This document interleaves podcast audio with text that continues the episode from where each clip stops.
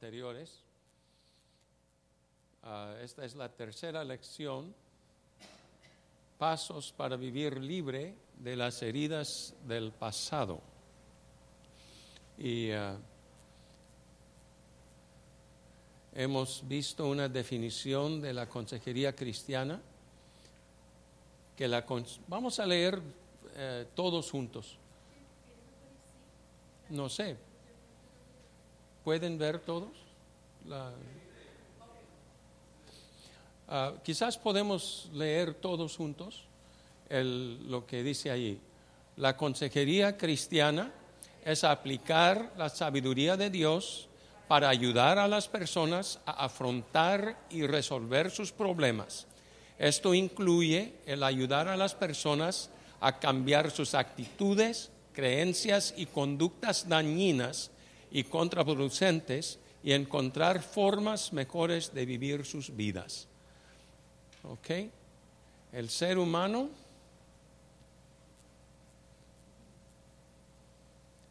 toda la persona debe tratarse en la consejería y no simplemente pensar en una parte de la persona, porque somos personas completas. El cuerpo, alma y espíritu se afectan mutuamente porque están conectados. Dios ha dado conocimientos en cada área para nuestro beneficio. Podemos encontrar personas que nos ayuden con cada parte, cada área de la vida. Ok. Reglamentos familiares. Reglamento de la familia disfuncional. No hablamos. Primer reglamento, no hablamos. ¿Y no hablamos de qué? Del del elefante, ¿verdad? Del elefante rosa que ocupa casi toda la casa y está haciendo sus suciedades allí y todos calladitos, dentro y fuera. ¿Ok? No sentimos. Decimos, yo no siento nada. Estábamos comentando de un amigo de nosotros, muy amigo, que pero que decía siempre, yo no siento nada, me hago fuerte. Y es una persona que ha sufrido en sus nervios terriblemente toda la vida. Le ha hecho la vida una vida horrible. Pero no, dice que no siente. Desconfiamos. O sea, en la familia disfuncional desconfiamos de todos. Desconfiamos de, bueno, primero de los de afuera, pero luego también de los otros miembros de la familia decimos, pues yo no voy a decir a mamá esto porque pues la va a matar. Yo no voy a decir a mi papá eso. Y, y, vivimos en soledad. El diablo nos va, nos va haciendo solos, solos, solos y más solos con nuestros problemas. Y no resolvemos los problemas como consecuencia. Bueno, familia sana, hablamos. Si hay un problema, la sacamos. Si es difícil, la sacamos. Tratamos los problemas. No los dejamos allí esperando que se desaparezcan. Porque cuando es así es como cáncer. Uno dice, pues yo voy, no voy a tratar el cáncer, porque si lo dejo, a lo mejor se desaparece. Pero ¿qué pasa con el cáncer? Se va en aumento, se va extendiendo, va quitando otras partes hablamos, sentimos. Tenemos todo el arco iris de los sentimientos humanos y son permitidos. Así como en Jesús y los otros y los salmistas. Y confiamos. Tenemos, llegamos cuando hay transparencia y cuando hay apertura y hablamos las cosas, entra la confianza. Ahí es donde comenzamos a decir, no me van a traicionar, no me van a hacer daño, yo puedo tratar estas cosas y tratamos nuestros problemas. O sea, viene así. Voy, voy rápido porque ya tratamos todo esto. ¿A quién debo ir para recibir ayuda? Ve a personas que temen a Dios. Segundo lugar, ve a personas de conocimiento y sabiduría. No vas a ir con un tonto con un ignorante. No, pues a veces somos muy, muy, muy tontos cuando llega eso. Y yo digo, evita personas que no tienen sus propias vidas en orden, pero en otras, otra forma sería, ve a personas que tienen su vida en orden, personas que, se, que tienen su propia economía en orden, personas que tienen sus hijos en orden, personas que tienen sus matrimonios en orden. Esas personas te pueden aconsejar bien, porque están demostrando su capacidad. Hay muchas personas que, que saben mucho, supuestamente y hable, hable, hable, hable, hable. Y sus propias vidas están son un desastre. Están peleados con el marido, con la esposa. Sus hijos son rebeldes. Su economía está en el suelo, está o peor. Y, y, y sin embargo, oran fuertemente en la iglesia, se presentan como muy espirituales. Mira, la espiritualidad es como tú vives no es como tú hablas. No está en la emoción de tus expresiones. Está en la realidad de tu vida personal. Perdón que sea tan claro, pero es la verdad. Tenemos un concepto muy errado de la espiritualidad. Y, pensamos que la espiritualidad es alguien que se pierde en éxtasis y que, y que puede orar mucho y que, que tiene mucha expresión y, sensación de...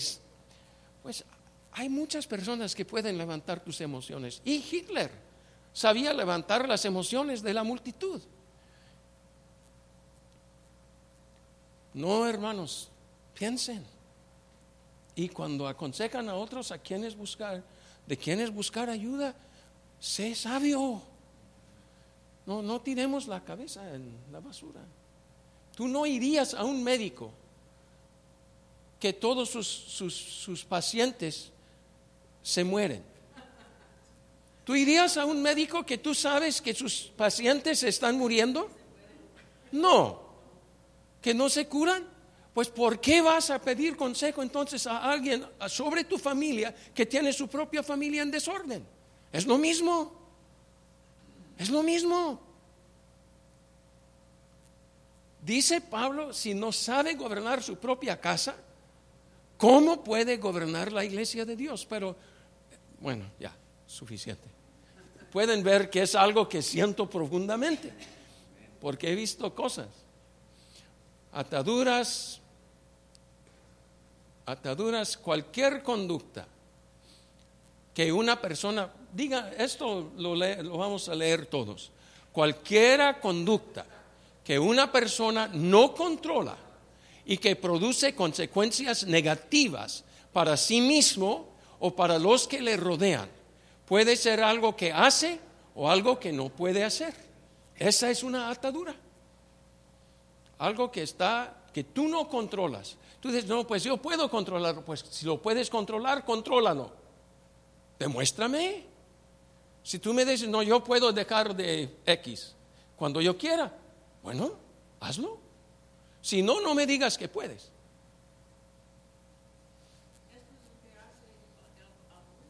Sí, el alcohólico dice siempre, yo, el día que yo quiera, yo no tomo. Y no es cierto. No es cierto. El día que yo no quiera, yo voy a estar bien. Pero no. A ver, a ver, a ver, a ver, a ver tengo que correr. ¿Por qué? Estamos grabando. Yo tocó un caso referente a esto de consejería. Venía un, señor de Monterrey, había tenido un problema grande, grande con su familia y llegó a visitar a un amigo que tenía una peluquería. Y ya le empezó a platicar y dice, ahorita vengo, dice, pero bien destrozado, que si alguien me diera una pistola y se me mataba ahorita. Y le dijo, ten, le dio la navaja a rasurar, y así. Se cortó todo el cuello, murió. Así. Bueno, ahí está. Wow. Bueno, no sé qué decir después de esto.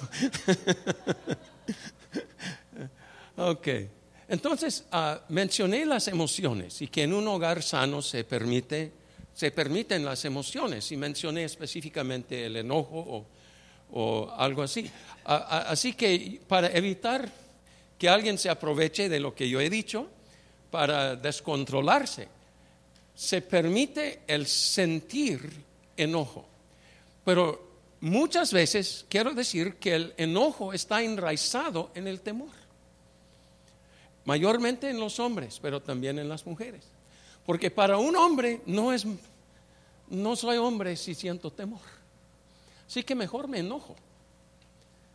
Yo tengo, mi esposa me dice algo que, que pues debo atenderme, que tengo una enfermedad y, y, yo tengo temor de que a lo mejor sí tiene razón, que tengo esa enfermedad, pero mejor me enojo con ella. Digo, no me hables de eso, no me digas eso. ¿Pero por qué? Porque tenemos temor. Y hay mucho, muchas veces el enojo que personas manifiestan tiene su raíz en el temor. Y tenemos que llegar a, poder reconocer la verdadera emoción que estamos sintiendo. Hombre, si es temor, diga, yo tengo miedo. Eso no te hace menos hombre. El, dicen de los soldados que la persona de valor no es la persona que no siente temor, es la persona que con todo y temor pelea. No es la persona que ha perdido la, la cabeza, sino es la persona que va adelante como quiera. Muchas veces, no, ahora, si vas a estar enojado, con respeto. Porque muchas veces es lo primero que se pierde cuando uno se enoja, pierde el respeto. Y comenzamos a decir cosas que no puedo decir aquí en el púlpito. A veces lo decimos con palabras muy elegantes, pero estamos metiendo palabras sin amenazas. A veces ahí entran amenazas. Si tú me dices esto otra vez, ya verás lo que pasa. Sin insultos. Es tan fácil, mayormente en el matrimonio, porque nos conocemos.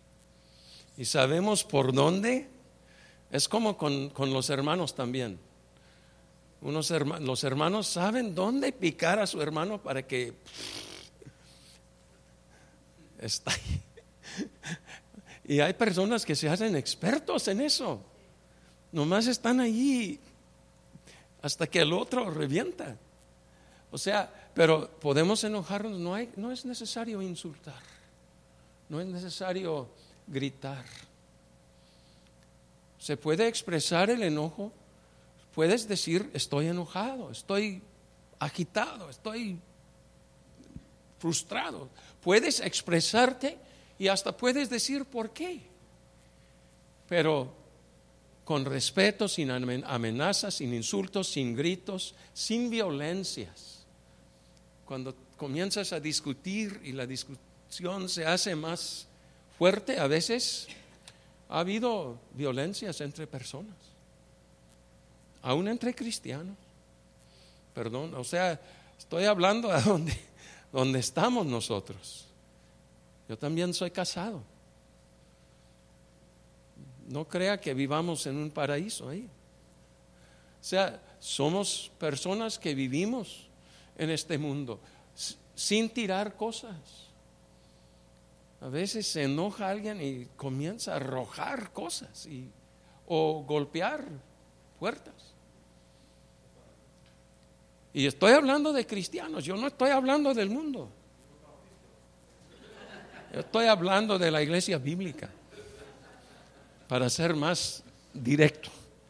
O sea, aún entre nosotros pueden ocurrir estas cosas y tenemos que remediarlas y no ser como los que tenemos el elefante en la casa. No, entre nosotros, dice Pablo que no se mencione, así que no voy a hablar de eso, aunque estoy haciéndolo. Me, me explico. A veces, a veces y a veces es por vergüenza, a veces es porque pensamos que no hay solución, que no hay remedio. Pero sí hay remedio. Y podemos sí sentir enojo, pero sin expresarlo de esa forma, sino expresarlo en, en una forma uh, positiva, si puedo decir eso, Carlos. A ver. Hablamos en, en el último curso de, es una cosa expresar el enojo así y es otra cosa decir estoy enojado. Pero si uno dice estoy enojado, no es menos probable que uno vaya a golpear o hacer algo malo. Pero es difícil decirlo. Si tú preguntas a tu esposa, ¿estás enojada? No, no estoy enojada. O ella te pregunta, ¿estás enojado? No, yo no, no me enojo, no estoy enojado, pero no me hables. Porque si me hablas, seguro que me enojo. O sea, me explico. Bueno, ya entrando en esta área, es, ah, ya es la parte del inglés. No hay nadie aquí que requiera del inglés. Solo la mamá de Rita. No. bueno, entonces ya ese era el repaso y quería mencionar esas cosas. Ahora Lorena me pidió que mencionara ah, dos cosas antes de e- ella va a dar la mayor parte de la clase ahora. Pero voy a, a Carlos o alguien puede ayudarme. Yo me quedo con una. Voy a mencionar dos cosas acerca de la consejería. Si tú vas a estar con- aconsejando con personas, hay dos factores imprescindibles. La primera es que la consejería tiene que ver con la verdad. Y normalmente la única fuente de verdad que hay es la persona. Y la naturaleza del pecado y de los problemas es el engaño. Así que hay un conflicto de inmediato. O sea, desde el principio. La meta de la consejería es encontrar la verdad acerca de nosotros mismos, acerca de nuestro pasado y acerca de Dios. Y tratar áreas de perdón, de cambiar mentiras que hemos creído por la verdad. Cuando yo fui, voy a, contar un poco de testimonio, cuando yo fui a buscar consejería, yo ya tenía 20 años predicando en la iglesia bíblica. Soy de aquí. Llegué con el consejero y, me comienza a explicar algunas de estas cosas. Llegué a, a ver que yo tenía, yo hice una lista de mentiras que yo había creído en mi vida y que estaban haciéndome daño. Mira, yo cada año estaba leyendo la Biblia de pasta a pasta. Yo estaba estudiando la Biblia personalmente para beneficio propio y para el beneficio de la congregación y beneficio de, de campañas. Estaba empapado de la Biblia, pero había cosas en mi vida que yo estaba ciego, porque había sido criado en la iglesia, pero dentro de una cultura sueca, una cultura eh, de agricultura, de campo, y yo llegué a ver, cuando hice la lista y comencé a cambiar la mentira por la verdad, 50 cosas, 50 mentiras que yo estaba creyendo que estaban afectando mi vida.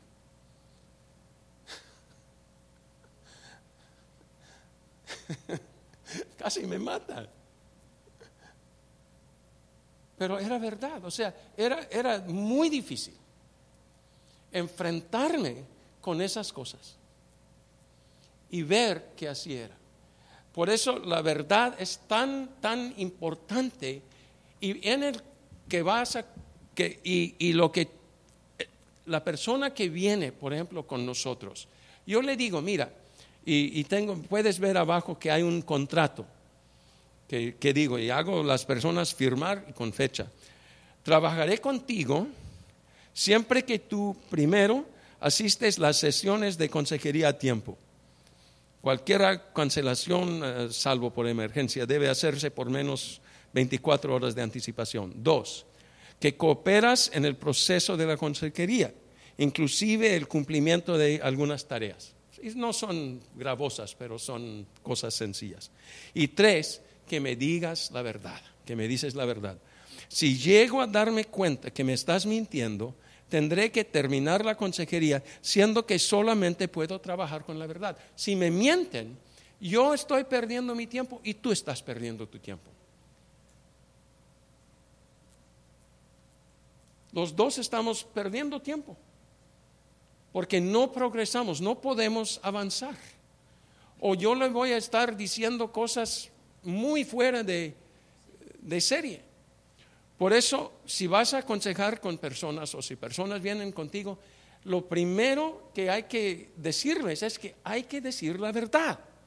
Y si no me dices la verdad, yo no te puedo ayudar. Y la segunda cosa es la motivación de la persona, su disposición de hacer cambios. O sea, estuve hablando con Carlos, el arrepentimiento quiere decir cambio de mentalidad. Y tenemos que, desde que el día, el arrepentimiento no es algo que hicimos, sí es algo que hicimos en aquel, aquel tiempo cuando nos entregamos a Cristo, pero es una actitud permanente en el cristiano. Yo quiero seguir cambiando. Yo quiero seguir, dejar el Espíritu Santo seguir obrando en mi mente y en mi corazón. Y como somos humanos y somos finitos, es un proceso. No es algo que, que todo lo que tú piensas y todo lo que tú crees está resuelto de un momento para otro. Cambiamos de rumbo. Yo iba caminando al infierno y cambio de rumbo, pero todavía estoy caminando. Y una pareja que escribió sobre eso habló de áreas no evangelizadas de nuestras vidas como cristianos. Que hay áreas a veces en nuestras vidas que todavía no han sido evangelizadas. Ahora, teológicamente eh, no es una expresión teológica, pero prácticamente es algo muy, muy verídico. Y, y por eso tenemos que decir verdad cuando vamos con algún consejero o cuando damos consejería a alguien que esa persona nos diga la verdad. Y entonces podemos avanzar. Por difícil que sea la verdad, podemos avanzar. Y por sencillo que sea el problema, sin la verdad no avanzamos. No nos movemos. Ok, Lorena quería que yo dijera esas dos cosas, motivación de parte del aconsejado y disposición de decir la verdad, salga como salga. Lorena, venga a dar la clase. en, en la consejería, yo creo que casi nunca hemos trabajado solos. Un poco, Lorena, y a veces a veces yo he trabajado con algún joven o alguien, pero casi nunca trabajamos solos, casi siempre juntos. Y Lorena va a dar algo sobre las, que, las destrezas. Sure, de una de, uh, de las personas. Okay, let me get this out of the way for you. Hermanos,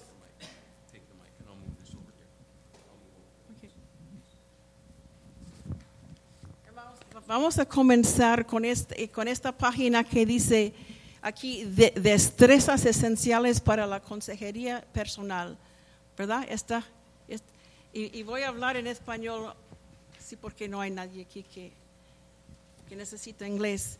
Entonces, hermanos, o sea, estas son, estas son como destrezas, o sea, cosas... Okay. Eh, o sea, esto se llama la Consejería Cristiana Pastoral. Ahí ves algunos versículos. O sea, la primera página está en inglés, atrás está en español, ¿verdad? Está en español y, hay 12 cosas. Entonces, se han metido, ah, entonces tienes que cambiar la página, ¿verdad? Entonces, hermanos, quizás o sea, no, no, yo creo que voy a empezar en otra, de otra manera. Ok, entonces vamos a leer estas cosas, o sea, uh, en número uno, dos, tres, yo voy a leer y voy a explicar algunas cosas. Y si hay algo que, que usted no entiende, usted pregúntame, está muy, está muy bien. Ok, entonces, número uno, cualidades espirituales. Estamos hablando de una persona que quiere, que quiere dar consejos a otra persona. Entonces, A dice que debe ser salvo y maduro en Cristo y aún en lo humano, o sea, aún en su vida humana, o sea, con la familia, con sus sus familiares, en la iglesia, todo eso. B, debe estar lleno del Espíritu. Esto es muy importante porque es del Espíritu que vamos a escuchar, ah, ah, o sea, interpretaciones de cosas que la gente nos dice. También, o sea, número 6, o sea, se debe conocer las escrituras bien, o sea, para ayudar a la gente. Es nuestra, o sea, es nuestra herramienta, ¿verdad?, que, que, vamos a usar. Y entonces también debe ser una persona de, oración. Yo, me acuerdo muchas veces, o sea, que, eh, o sea, que Esteban y yo hemos estado hablando con personas con problemas difíciles. Entonces estamos en la cama, o sea, antes, en la, en muy de, eh, de, la noche o algo así, clamando a, Cristo que nos ayude. Y sí, gracias a Dios nos ha escuchado y, y nos ha ayudado.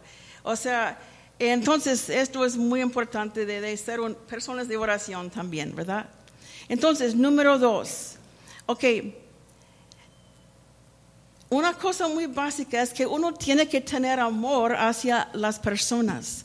O sea, que, que la persona tiene que tener un amor práctico, compasivo, sensible y paciente.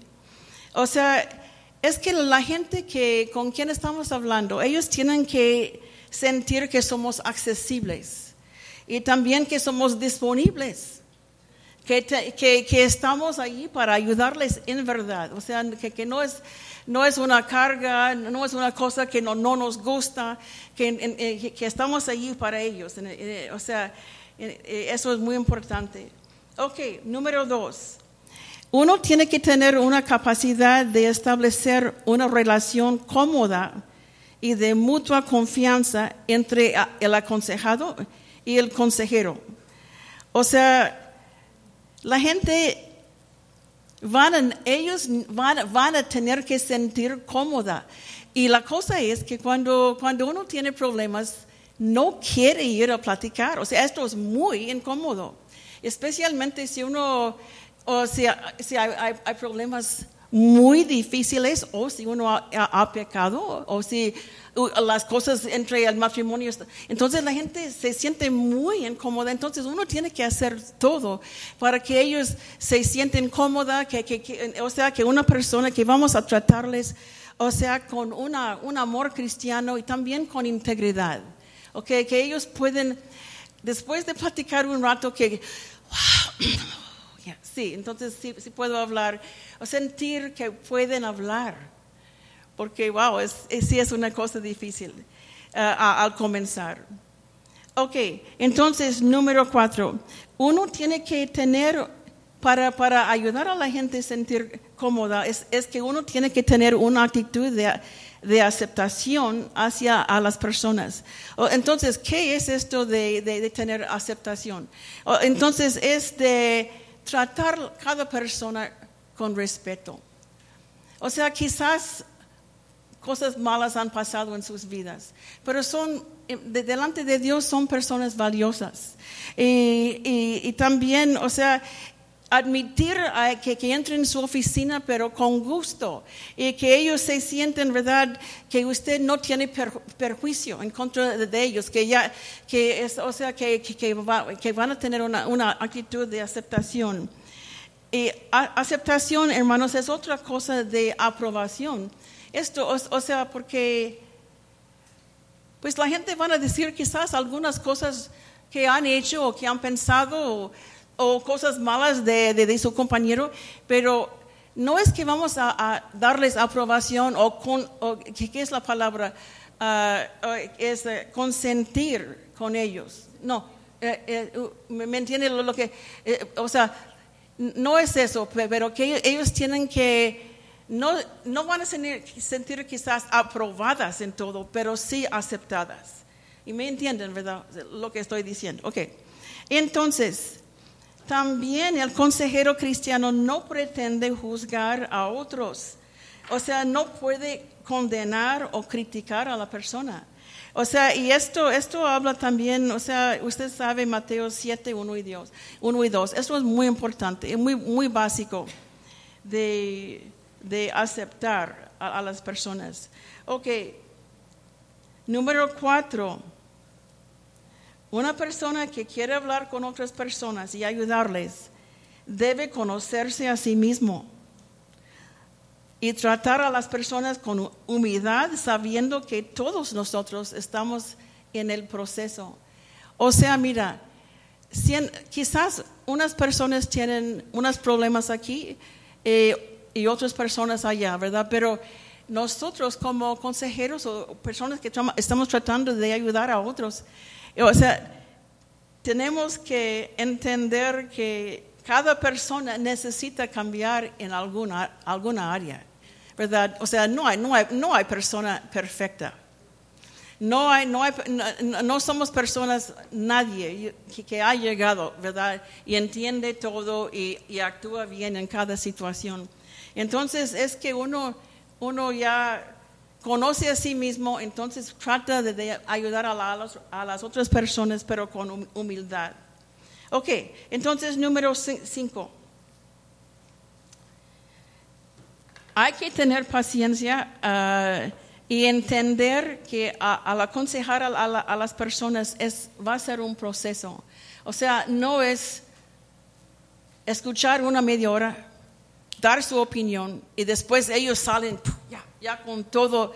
No, no, no, porque, porque mira, si, fuera así, ellos pudieron pensar en sus eh, qué hacer. O sea, han llegado co- contigo porque tienen cosas difíciles o cosas que ellos no saben en verdad qué hacer.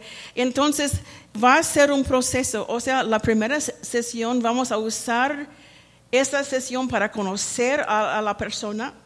Vamos a empezar a escuchar su situación o su problema. Y es mejor no dar una evaluación o plan de acción sin tener tiempo para orar y, reflexionar a fondo de todo lo dicho. Y aún quizás uno van a necesitar consultar con otros profesionales, como otros consejeros, psiquiatras, ah, médicos y, cos- y cosas así. Nosotros siempre, hermanos, hacemos esto. Cuando, cuando la gente llega, quizás piensan que, que van a llegar y, wow, no, nunca. O sea, siempre escuchamos, número uno, y tienen, que volver, la por lo menos la segunda vez, para, para, para, para en verdad recibir un consejo muy atinado, ¿verdad? Para que podamos, nosotros podemos orar y que... y- y- ok, ok. Sí, el, aprendí cuando llegué a ser pastor, hace en la- el siglo de los dinosaurios. Venían personas conmigo y yo sentía, como era muy nuevo y joven, yo tenía que tener la respuesta ya.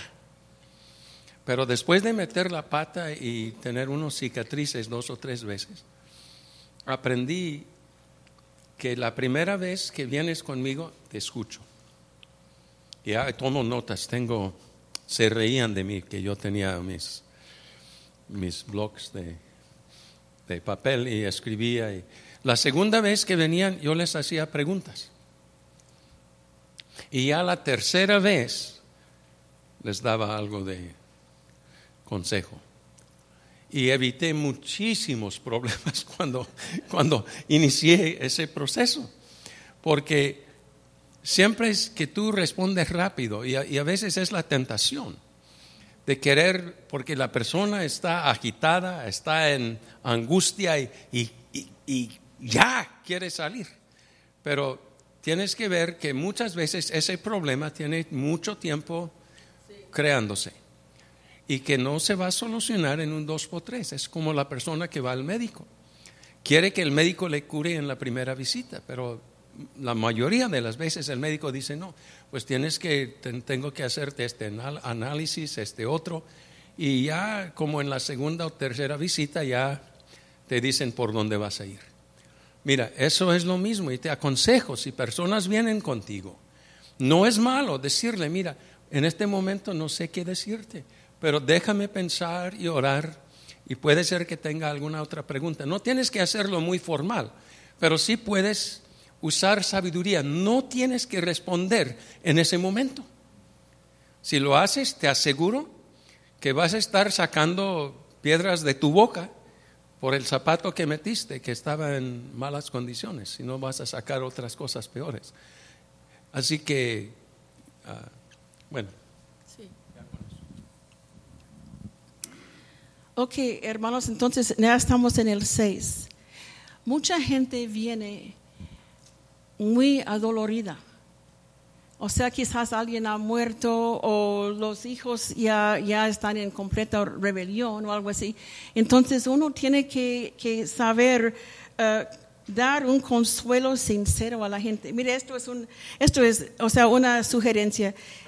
Esto debe ser muy duro para usted. O sea, mostrar que usted entiende que, que están, que, que tienen unas cosas que, que le duelen mucho o, o esto, eh, estas son experiencias muy difíciles. Wow. Okay, esto es, esto es como normal en la vida, ¿verdad? Que uno ya, uno ya entiende cómo hablar con las personas y mostrar su amor y su interés. Ok. No, ajá. No, no es para tanto. No. Eso es lo, Sí. lo peor que puedes hacer. Ok, hermanos, número siete, esto es muy importante. Saber impartir una esperanza bíblica a la persona que está en medio de sus problemas. Me acuerdo, me acuerdo, o sea, ahora puedo sonreír, pero cuando fuimos para a Georgia para recibir ayuda, entonces habíamos hablado con, el- con- con este hermano que, que después era y llegó a ser nuestro amigo, el hermano Harris. Pero después de escuchar todo, yo estaba en una situación, yo estaba tan desesperada que yo anhelé escuchar algo de esperanza. O sea, que, que, que las cosas iban a cambiar. O sea, pero ¿sabe qué, hermanos? O sea, es, él es un buen consejero, pero no, no, no, no me dio, no nos dio esperanza. Entonces, wow, me, voy a decir, entonces yo, eh, de- de- después, eh, cuando yo empecé a, a pensar en esto, yo creo que cuando la gente llega, uno tiene que buscar decir algo que, que da aún un alivio, aún temporal. Porque, porque mira, porque, ¿qué dice aquí? La esperanza da alivio, al menos provisional, de, de su sufrimiento y nos da la energía para continuar en medio de situaciones difíciles. Entonces, hermanos, esto ya, esto para mí es algo que, que yo siento mucho. Entonces ahora yo sé, yo tengo una lista eh, en mi mente de versículos que Dios me ha hablado. O sea, ya, ya tenemos bastantes años, ¿verdad? Entonces, Dios me ha hablado, mucho. uno está leyendo su Biblia, llorando, y Dios nos da un, versículo que, que nos habla, un rima, una palabra rima. Entonces, yo tengo bastantes. Mira, yo tengo ah, el Salmo 138, 8. Puede- ¿Alguien tiene su Biblia? Pu- Puede leerlo. Am, y otra persona, Roberto, ¿por qué no leas Sinfonías 3, 14 a 17? O sea, hermanos, Dios nos da esperanza. Él nos da esperanza. No hay nada imposible para Dios. Entonces la gente se necesita escuchar esto. Ok, entonces, ¿quién, quién tiene es- esto de ah, Salmo 138, 8? Ok. Ok.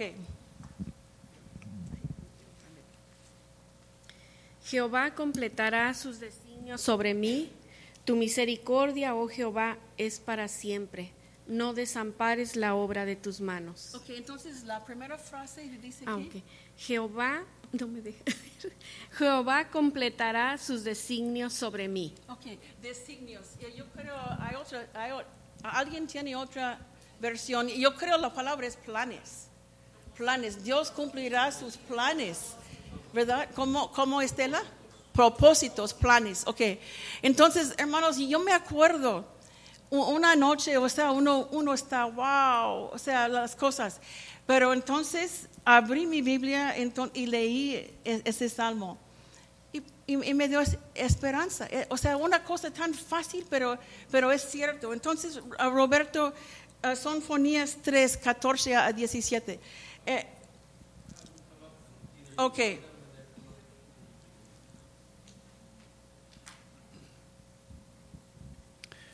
Canta, oh hija de Sión, da voces de júbilo, oh Israel. Gózate y regocíjate de todo corazón, hija de Jerusalén. Jehová ha apartado tus juicios, ha echado fuera tus enemigos. Jehová es rey de Israel en medio de ti. Nunca más verás el mal. En aquel tiempo se dirá a Jerusalén, no temas, Sión, no se debiliten tus manos. Jehová está en medio de ti, poderoso, Él salvará, se gozará sobre ti con alegría, callará de amor, se regocijará sobre ti con cánticos. se regocijará sobre ti con cánticos. Esto es hermoso, hermanos. Oh, hermanos, esta- esa, esa, esa escritura es una, una cosa muy preciosa. ¿Cómo? Sonfonías, Sonfonías 3, 14 a 17. Cuando fuimos a, a Georgia, Esteban estaba en el, en el- era seminario bíblico, entonces yo también estaba tomando clases de consejería. Entonces, u- des- como en, en octubre, septiembre, octubre, ¿verdad? Es- Entonces, el profesor estaba dando ejemplos de, de problemas que eran muy difícil curar. Entonces, eh, no voy a decir qué, qué cosa era, pero entonces describió como una cosa.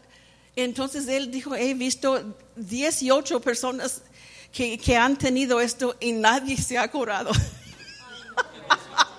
18. 18, no quise decir varones, pero tú, tú lo dijiste. Ok, ok.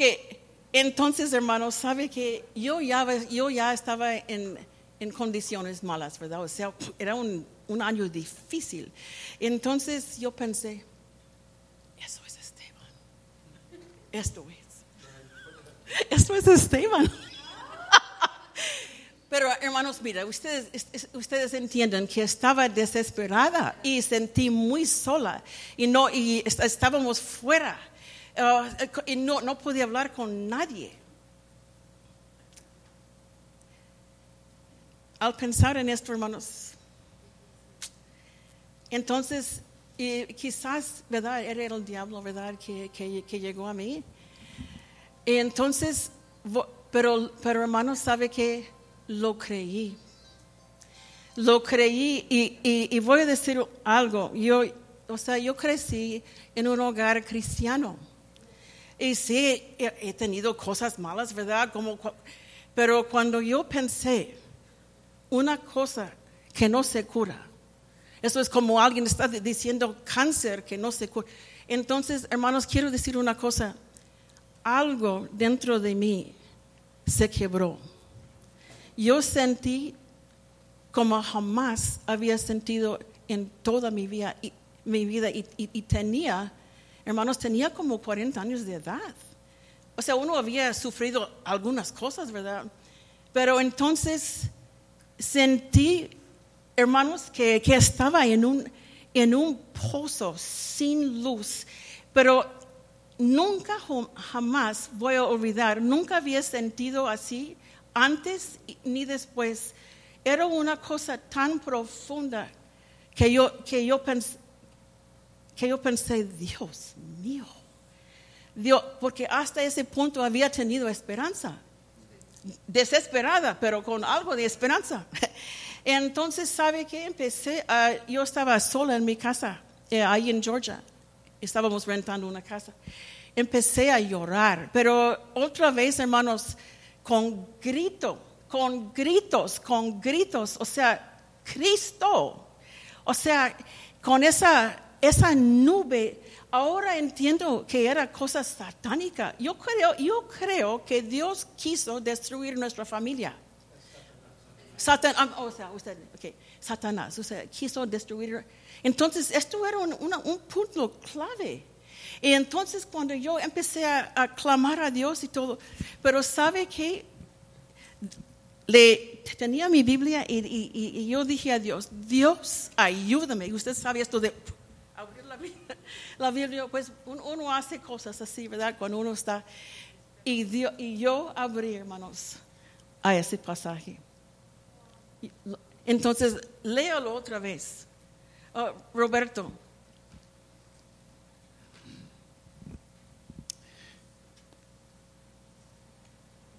Okay, let me read it because I'm going to. hermanos, mira. Se- ok, mira, as- así dice. Canta, oh hija de, de, de Sión, yo, yo soy la hija. Da voces de júbilo, oh, Israel, gózate y regocíjate de todo corazón, hija de Jerusalén. Jehová ha apartado tus juicios, ha echado fuera tus enemigos. Jehová es rey de Israel en medio de ti. Nunca más verás el mal.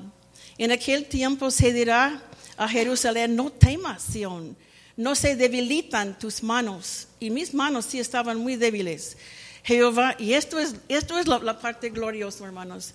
Jehová está en medio de ti, poderoso. Él salvará, se gozará sobre ti con alegría, callará de amor y se regocijará sobre ti con cánticos.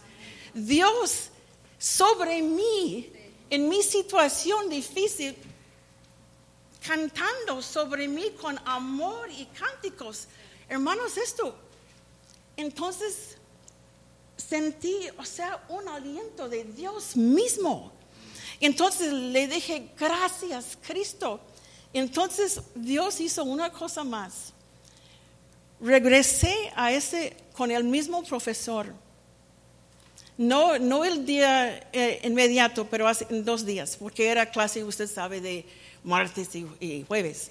Ok, entonces llegué a, la clase y, y- y él siempre, siendo seminario, ¿verdad? Él ab- habría dando, o sea, es- o sea, leyendo una escritura. Y entonces cuando él abrió en esta mañana, él abrió este pasaje. Y yo dije, Padre, tu confirmación, estás con nosotros, no nos va a dejar, no me va a dejar, mis hijos no nos va a dejar. Ok, Dios es grande. Y por eso, hermanos, esperanza de la palabra de, Dios, no hay, no hay cosa mejor.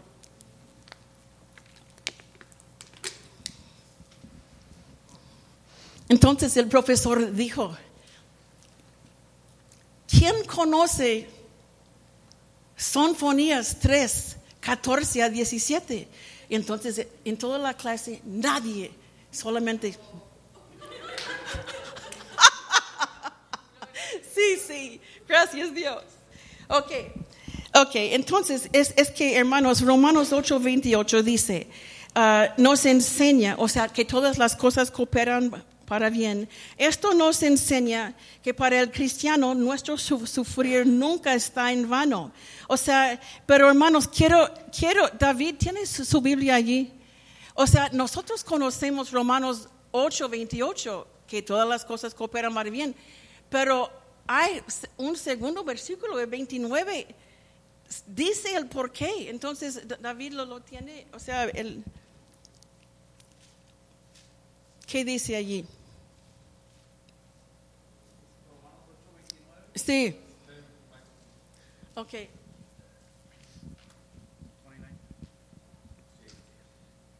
Dice Romanos 8:29, porque los que Dios conoció de antemano también los predestinó a ser transformados según la imagen de su Hijo, para que Él sea el primogénito entre muchos hermanos.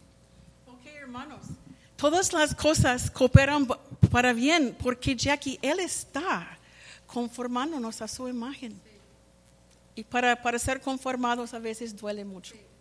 Entonces son, son dos versículos que deben ser inseparables. Esto es mi, mi opinión.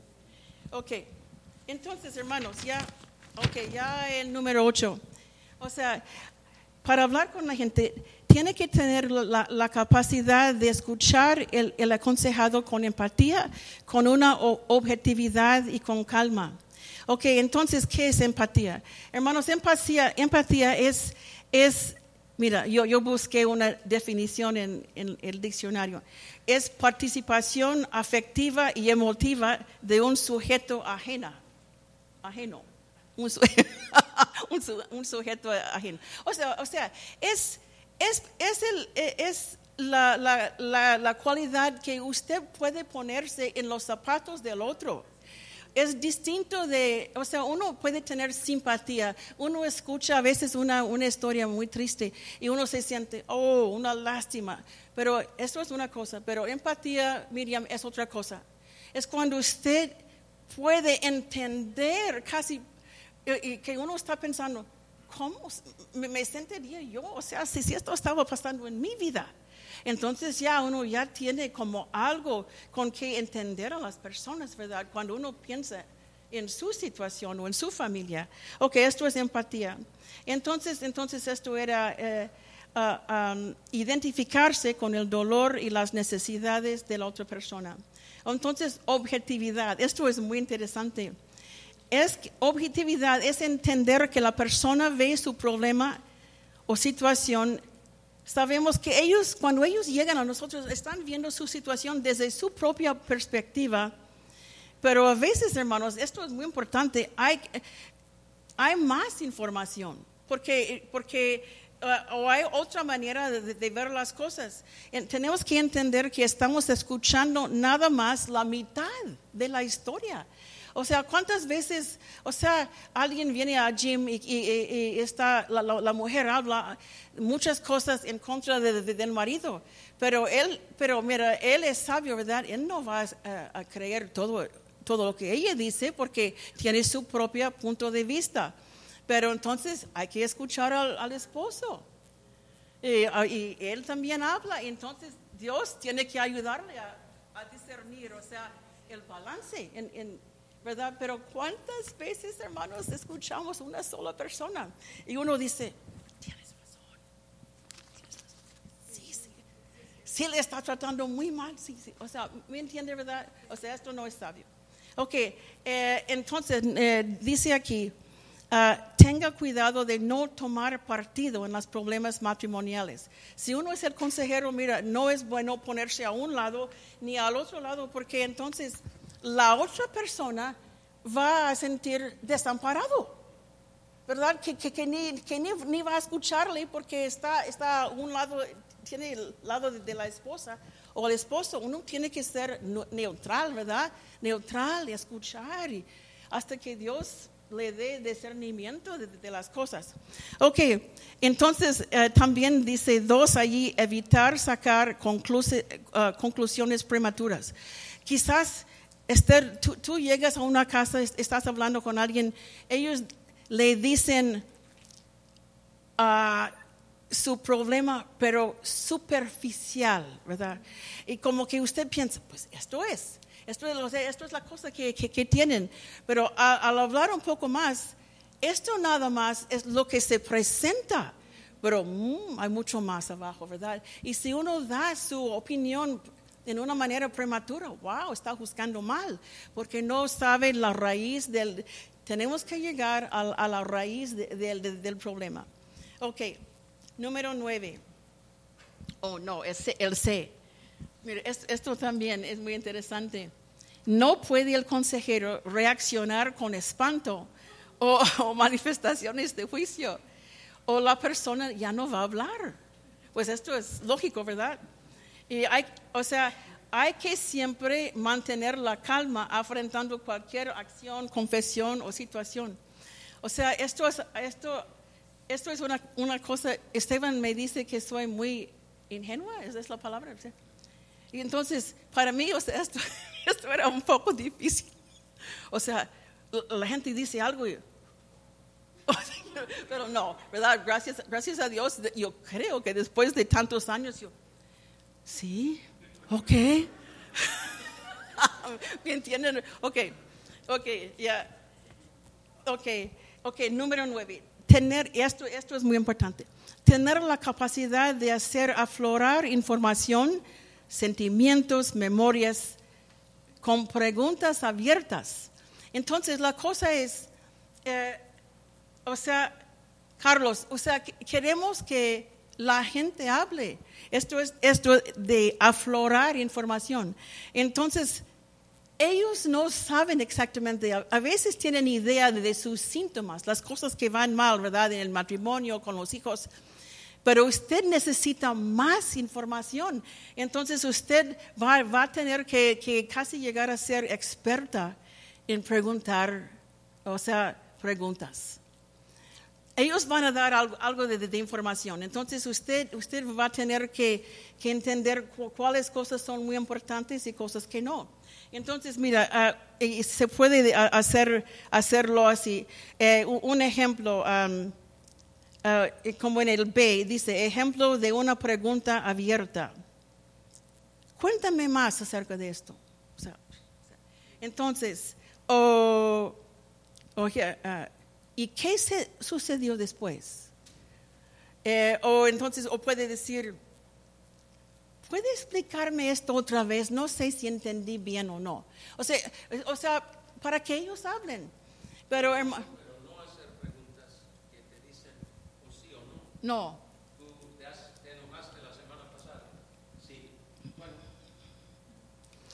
Pero hermanos,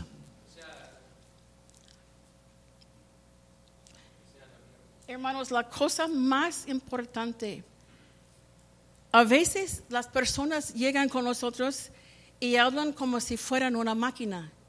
Esto pasó y esto, esto, esto. Él hizo esto, yo hice esto y estamos aquí. O sea, o sea, puro, puros, what's the word? Datos, datos, puros datos.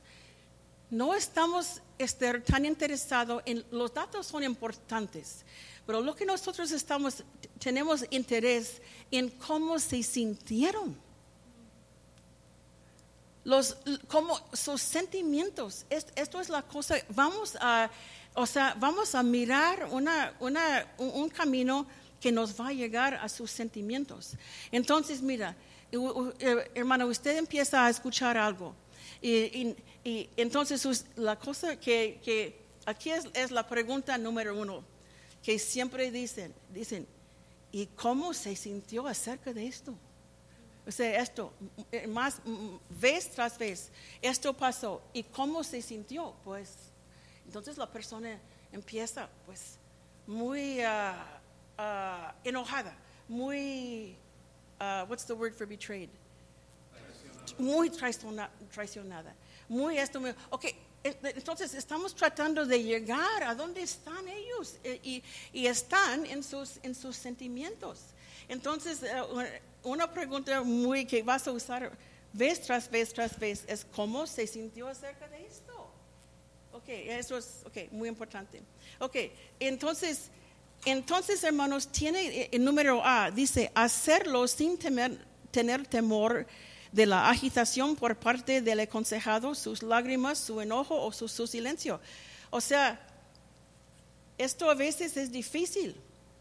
La gente, hermana Marta, están, están, están llorando, ¿verdad? Algo está pasando. Ella, está hablando algo, algo muy feo, se siente muy fea. Ok, entonces, usted, por no, quizás una persona pudiera decir, ay, le duele mucho la hermana y no, no voy a investigar eso.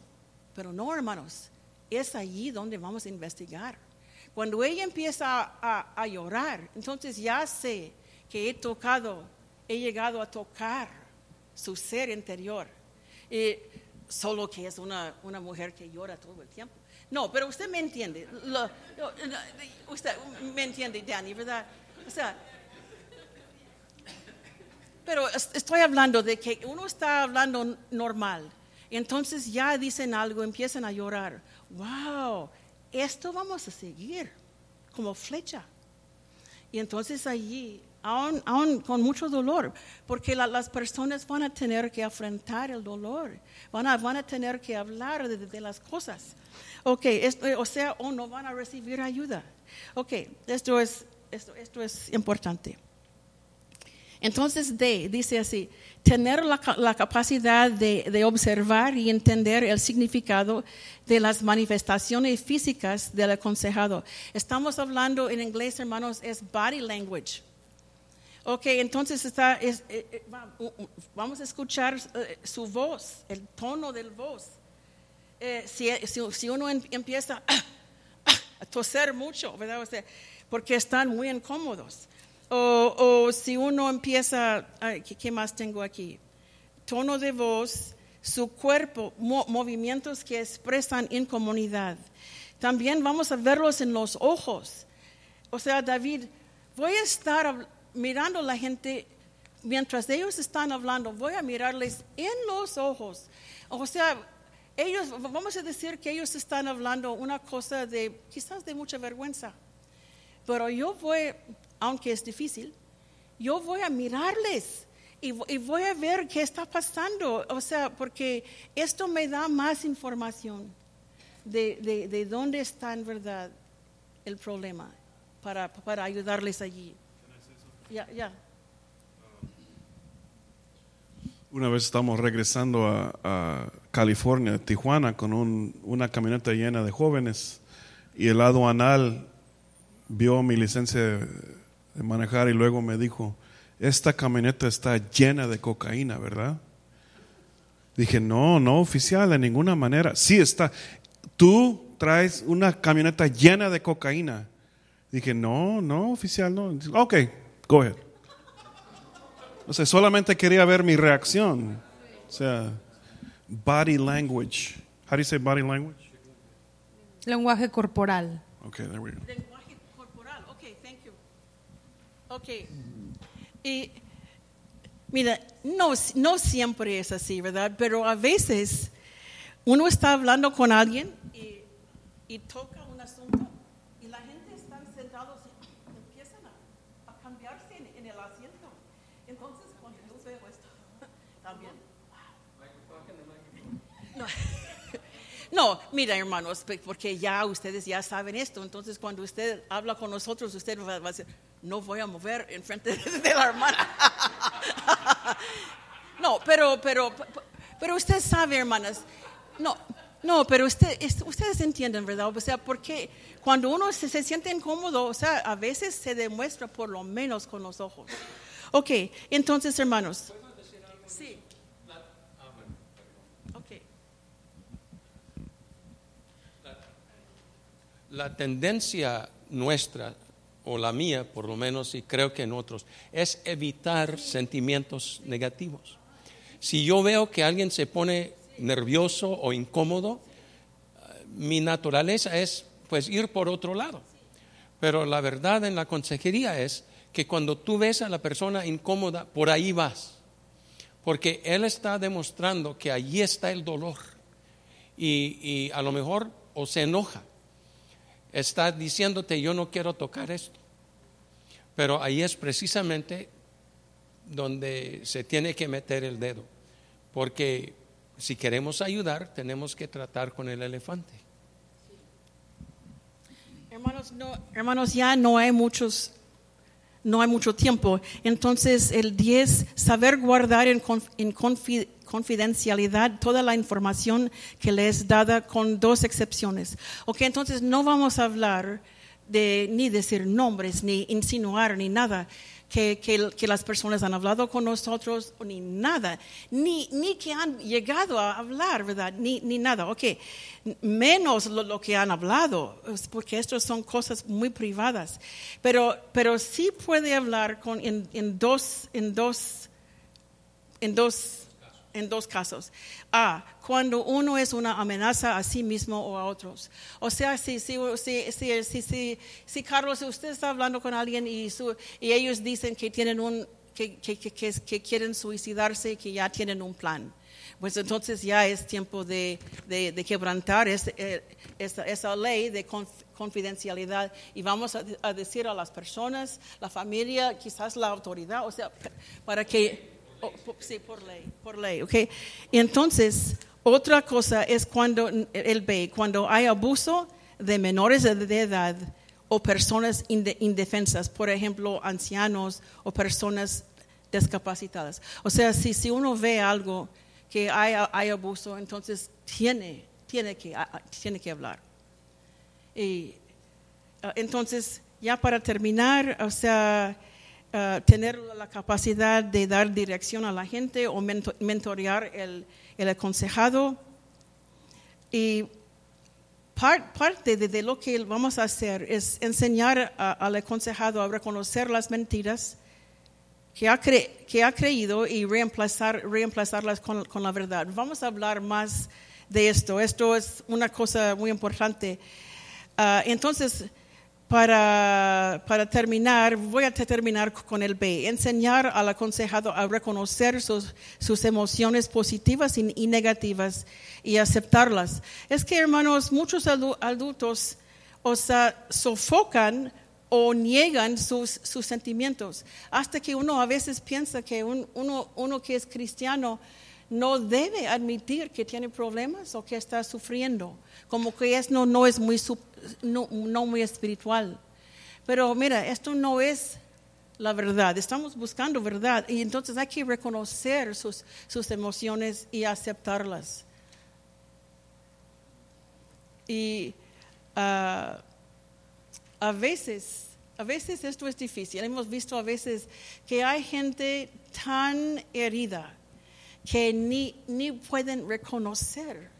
O sea, que voy a decir que el padrastro ha abusado a la, a, la, a, la hijastra. Y a veces ella, o sea, muy tan herida eh, que, que ni, ni se siente bien y ni, ni puede como, como que describir lo que siente. Pues con paciencia hay que ayudar a estas personas. Con paciencia. Porque tienen que llegar a, perdonar. Y para perdonar van a tener que reconocer que es el problema. O sea, la, amargura o las cosas, ¿verdad? Entonces, ya, pues ya, ya, es todo. Gracias, hermanos, por su atención. Dios es grande y no- nos ayuda en todo eso.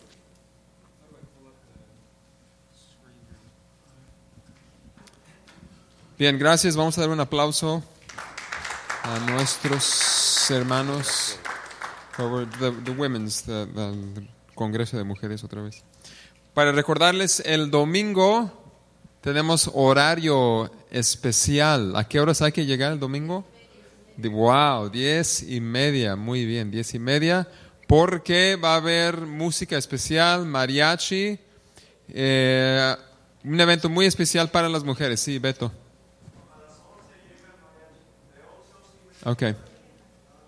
Ok, entonces habrá cosas antes de que llegue el mariachi y a las 11 el mariachi por 20 minutos, ¿verdad? Ellos. Media hora van a estar ellos, porque ellos tienen otro compromiso después. Eh, It's at the beginning of the, uh, it's the very first slide. ¿Mande? La ofrenda ya cuando estén todos. Este, muy bien. Y recordándoles a las mujeres que el fin de semana del 16, 17 hay retiro, congreso de mujeres en Miguel Alemán. Empieza a las 2 el viernes, termina después de la comida el sábado. Costo 200 pesos para mujeres, 100 pesos para los hombres. Es que quieren que vayan más hombres, por eso es que es, eh, bueno, no voy a decir es como que, pero como los bares donde dan las bebidas gratis a las mujeres, ¿verdad? Quieren que vayan mujeres. Bueno, este, bien, vamos a, con ese ejemplo, vamos a, es que vi que todos entendieron, ¿eh? El ejemplo es lo malo. Bueno, Roberto va a orar para santificar esta reunión ya y terminar todo. Muy bien, vamos a orar. Padre, te damos gracias en esta noche por lo que hemos escuchado y pedimos que tú nos ayudes, Padre, a, saber eh, mejor ayudar a otras personas. Eh, queremos, Padre, ser instrumentos tuyos eh, en la vida de otras personas y, y te pido que por lo que hemos escuchado, por lo que ya se ha hablado en, en las eh, primeras sesiones y en las que vienen, que nos capacites, Padre, que nos prepares para, para servirte mejor en esta área de ayudar a las personas con sus problemas. Te damos gracias, Padre, te bendecimos, te lo pedimos en el nombre de Jesús. Amén.